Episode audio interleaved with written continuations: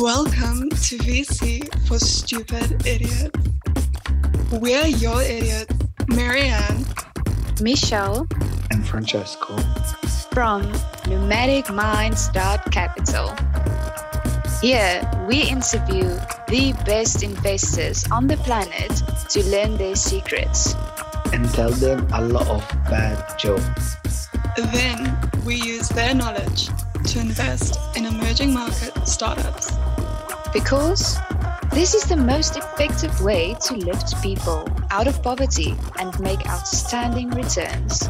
If you want to see what we are investing in this week, please join us at NomadicMinds.Capital. Hello everyone and welcome to VCs for Stupid Idiots, where today we will be the idiots and we have a very special guest star today, Adrian. So, Adrian, would you mind sharing your story with us? Sure. Thanks. Well, first of all, thanks, guys, for inviting me, and thanks, Michelle, for this. Let's see. I'll tell you a bit about my story. My background is very diverse. I always, when I talk about myself, I say that I'm a bit of a mutt. No, it's not a straight line. It's a wobbly one. No.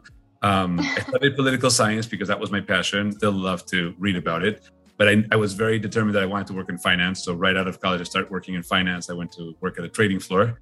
Realized after a few years doing that I really did not like that job. So decided to try something different. Went on to doing something in banking, but at the same time, I was able to pass the exam for the Ministry of Trade in Spain, which actually was basically a program in which you get a master's degree and you got some experience at a foreign office. No, so got my master's degree with them, and then I that's how I landed in New York. That was in my mid 20s. Stayed in New York, did my program for 9-10 months, and when I finished, I wanted to stay in New York, so I started looking for a job here. And I was very lucky that I ended up landing a job at The Economist. So worked there for several years at The Economist, loved every minute of it. Got a call from JP Morgan, whom I'd known from my work at The Economist for many years, running the communication side for Latin America there. Did that for a few years, and then got another call from Endeavor when I was loving what I was doing and loving and being in New York. And they called me to actually set up the office of Endeavor in Spain. But I've always been very intrigued. I was always a huge fan of Endeavor. So I wanted to know more. To be completely honest, I actually, first time I got the call, I said, no way, I'm not leaving the bank to New York to go to Spain to set up a nonprofit. But I was always fascinated and intrigued. And the more I heard, the more I wanted it. So I ended up taking that challenge, moved to Spain, 2014, set up that office, ran it for 5 years, and then got another call. Say if I wanted to run the global organization.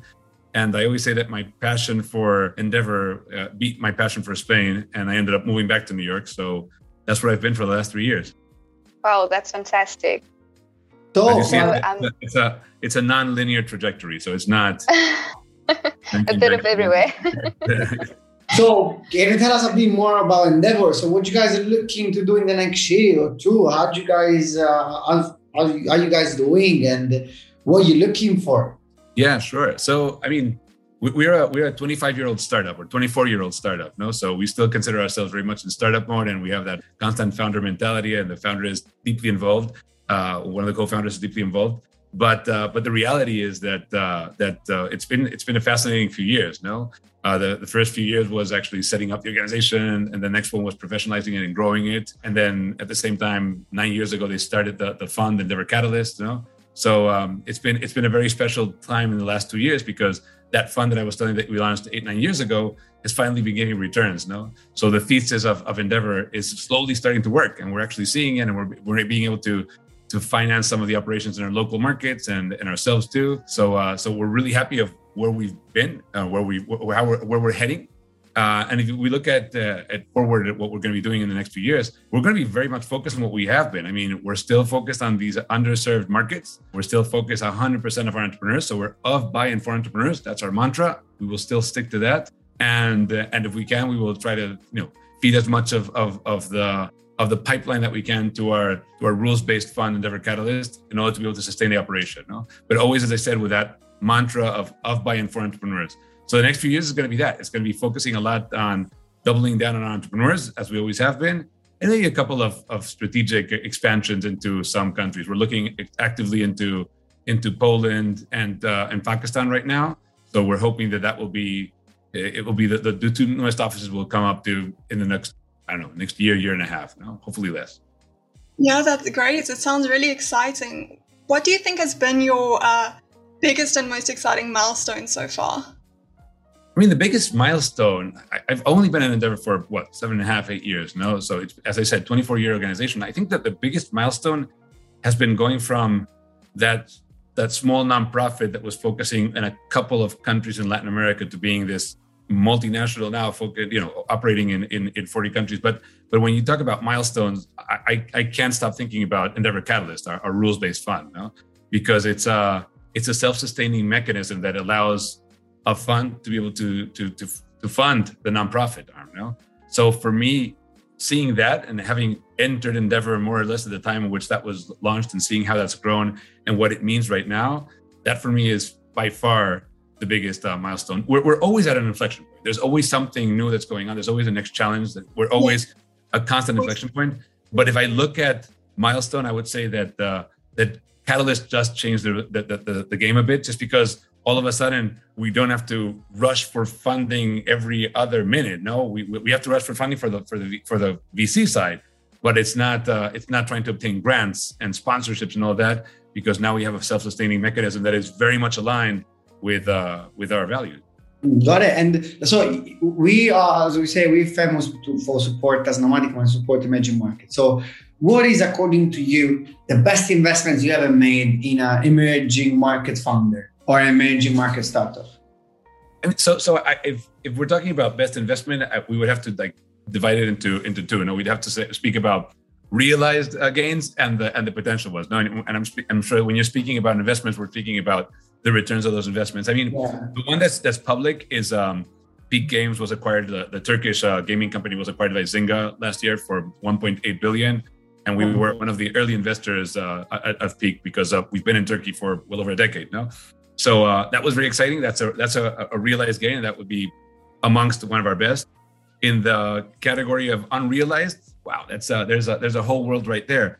It's fascinating to see from a VC perspective. I mean, we have a little over 200 investments, 204, 206, out of which 40 of them are unicorns, or almost 40 of them are unicorns. No? So 30 something. So it's quite amazing to see that in a portfolio of 200 something, you have a huge chunk of them being unicorns. So as far as unrealized gains go, I have a list of 40 right there now.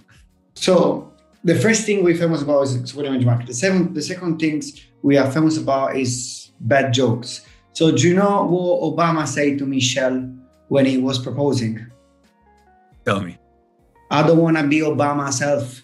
Going back on us, is there any trait or any skills you've seen in any founders you invest in that then became really successful, or that you've seen in yourself? So you say, look, you know what, anytime I'm a founder and it doesn't have these skills, I highly doubt you're going to make it. Look, each founder is very different. It's a world. I mean, I've only been exposed to this world for the last 8, 9 years now, which is a lot, but when I compare myself to other VCs that I know that have been around for 2 decades, I know nothing, no? And I still won't claim to know everything, but there are certain things that we have seen.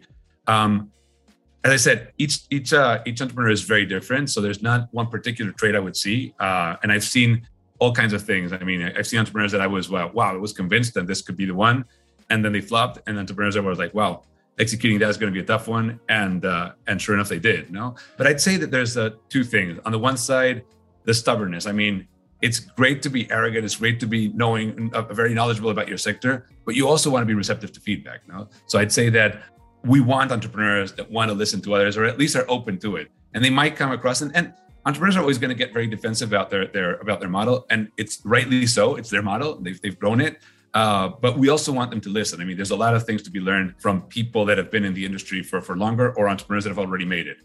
I'm always certain that not every conversation is going to be enlightening, but if you're having several conversations, some of them have to be. You know? So that would be one thing, that open-mindedness, that reception to feedback. And the second one would be on the teams. I mean, the whole focus on teams is crucial. I mean, and I'd really say that would be the first one. The stubbornness is something that you can actually observe from a couple of meetings, but the team and the alignment of the team and the way that they're all in sync, the lack of rotation, how leadership acts as leadership, all of that is really what you want to see. I mean, you want to see a very coherent and cohesive leadership team. And then there will be changes. I mean, as companies evolve, Maybe that CFO that was there at the start is not the one that's going to make you grow to the next one, because all of a sudden you want IPO and you need someone with that experience, no? Or the CSO might be great for that early phase, but not for the next one. So that's amazing, and we respect that. But there is something about those teams in which, if there's a high rotation, that is normally somewhat suspicious, no? And that's the one thing that if I had to spend a lot of time doing, I do spend a lot of time doing, looking at the leadership team and how that is balanced. So if you have to, in one sentence, give advice to founders, put them in a billboard around the street, in Times Square, a billboard with your quote, one thing that you will have every founder to read and learn, obviously. One thing that they would... One suggestion. Yeah, in one sentence, though. There's the great book about the hard thing of hard things, explains it all really well. No? So if I have to tell them, read one thing, read this book, just because it's very real, and it's spoken from, someone like Ben Harwis that really knows, what it's like after having seen hundreds, if not thousands, of entrepreneurs. No. Yeah, 100%. The good thing about the book is also it lets you understand that you cannot build your company on your own. You need people, you need support. No one can stand up on their own. And do you know why the bicycle cannot stand up on their own? Surprise me. Because it's too tight. And another question. So is there any big red flag? When you speak with someone, if someone says a specific thing, you think, okay, they might make it, they might change, they might be successful anyway, but I think they wouldn't. For me, for instance, when I talk with founders and they just speak about the product, always about the product, I think the product is enough to solve all the problems, then for me it's a big red flag. Then if the guy is coachable, you can teach him how does it work, but this is a big red flag. What's the biggest red flag of yours? What's the advice you're gonna say to founders to do not do, basically? Look, whenever I speak with founders, I want to be able to see the vision. It's not only about the short term. I want to be able to see that big picture, but I also want to see a lot about what the execution in the short, mid, and long term is going to be. No, so a lot of the times it's about that. It's not about being overly strategic and thinking about my 5-year plan, but it's also being very tactical and thinking how I'm going to attack certain things in the short term. No, so for me, the combination of those two is where I find the balance. No, so for me, a red flag would be if there's no alignment there, or if everything that we're talking about is either way too tactical or way too long-term strategic. No. If you had to make a connection between all of your successes, what would it be? Look, the reality is that our successes are an attribute of or a consequence of 25 years of presence in these local markets. No? So I'd say that it's a lot of obtaining those insights. 25 years of being working hand in hand with entrepreneurs in emerging economies gives you that sense and that. So I'd say that a lot of it has to do with that historical knowledge that's come to us after having been exposed to entrepreneurs for 25 years. No, we've learned certain things. We've seen certain trends. Now, if I have to say why we've been so successful, I would say because we've been around for 25 years and we've been holding hands of the entrepreneurs for 25 years. Markets like Indonesia, Argentina, Turkey, Brazil, Nigeria. No, so I'd say that's a good part of the success, being able to see the trends, but also having been there for, as I said, well over 2 decades now. If you would have a magic wand right now, you can wave it off and improve or modify one thing in Endeavor to increase, obviously, the KPIs, because this is always the main thing. What would that be? Would be having access to more founders, having more capital, or just, having a more, a capillary approach to the territory? My dream would be to have a more well-known brand. I think that we're we always say that we're a well-known kept secret. We don't really want to be a secret. We've gone from that phase of being cute and the nonprofit to being, something much more, something bigger. We have 500 people working in 40 markets. We have combined assets under management in our first 4 funds, $250 million. We're now raising our fourth fund. I really want our story to be more known, no? And I feel that a lot of other people get to write their stories and get to factor themselves into these the stories and the successes of different regions. And a lot of times we've been very shy from doing it. And I'd love to be able to get our story out there a bit more. So my magic wand would be, I want headlines in major newspapers, and I want to be, but not for the reason of just wanting headlines. I want people to know about these successful entrepreneurs in these emerging markets and how we've been able to help them and all of that. No, so my magic wand would be a lot about being able to build a brand that is much more aspirational and much more well-known. And I think that in certain countries, we definitely do have it. But in some markets, we've been only around a couple of years and we still have a lot of work to do. Oh, this is great. Okay, got it. So basically having more, let's say, more visibility so you can do better work. This is the main thing. Exactly. And more access to entrepreneurs and more access to LPs and more access to better mentors and all of that. Okay. So just to sum everything up, we say, guys, if you want to be good founders, try to be as coachable as possible with a big vision. And remember that you're never going to do things on your own. I'm taking your words, okay? So Yep. And then if you got what you don't need to do is basically stand on your own and think you know it all. Because what you say. And then if you want to help Endeavor in Endeavor mission, is actually the best mission someone can have right now. Just spread the word. And Marianne, do you want to go with the fireside question? Let's do it. So how it works is I'm going to ask 3 super fast questions and you got to answer in either one word or one sentence. Okay. So what is the number one region where you think it's going to have the biggest growth, biggest boom? I have 40 markets, so if I don't say the 40, they're going to kill me. So the 40 markets in which we're present. No, I'm joking. Yeah, but no one is listening to us, so you go. Let's see. I would say so we forecasted last year that it was going to be Mexico, and we got that one right. I am very bullish on obviously Nigeria, Brazil, Indonesia, and then I love what I'm seeing in Vietnam. Vietnam, great. Hottest industry right now. Hottest industry. Up until now, we've seen a lot on the fintech side, but I'd say that the one that's up and coming and that I'm seeing a lot, and there's a lot of room to grow, is ag tech, agri-tech, and food tech. Okay. Finally, someone didn't say crypto. Thanks, God. Yeah. I just wanted to comment to that. What advice would you give to other investors to be successful in one line? In one word, that's a difficult one, but I would always say, go for the passion, for the learning, and for trying to help the entrepreneurs that you're supporting. The learning is going to be amazing. The networking opportunity is also going to be incredible. And if you make money out of it, great. And if you don't, it's the experience. It's being able to be there and build something together with entrepreneurs. No, even my worst investments, I've made best friends. And in my best investments, I've also made best friends. But I would always say, just be close to your entrepreneur. They need that. They need that support. They need the connections. They need sometimes to be able to blow off some steam.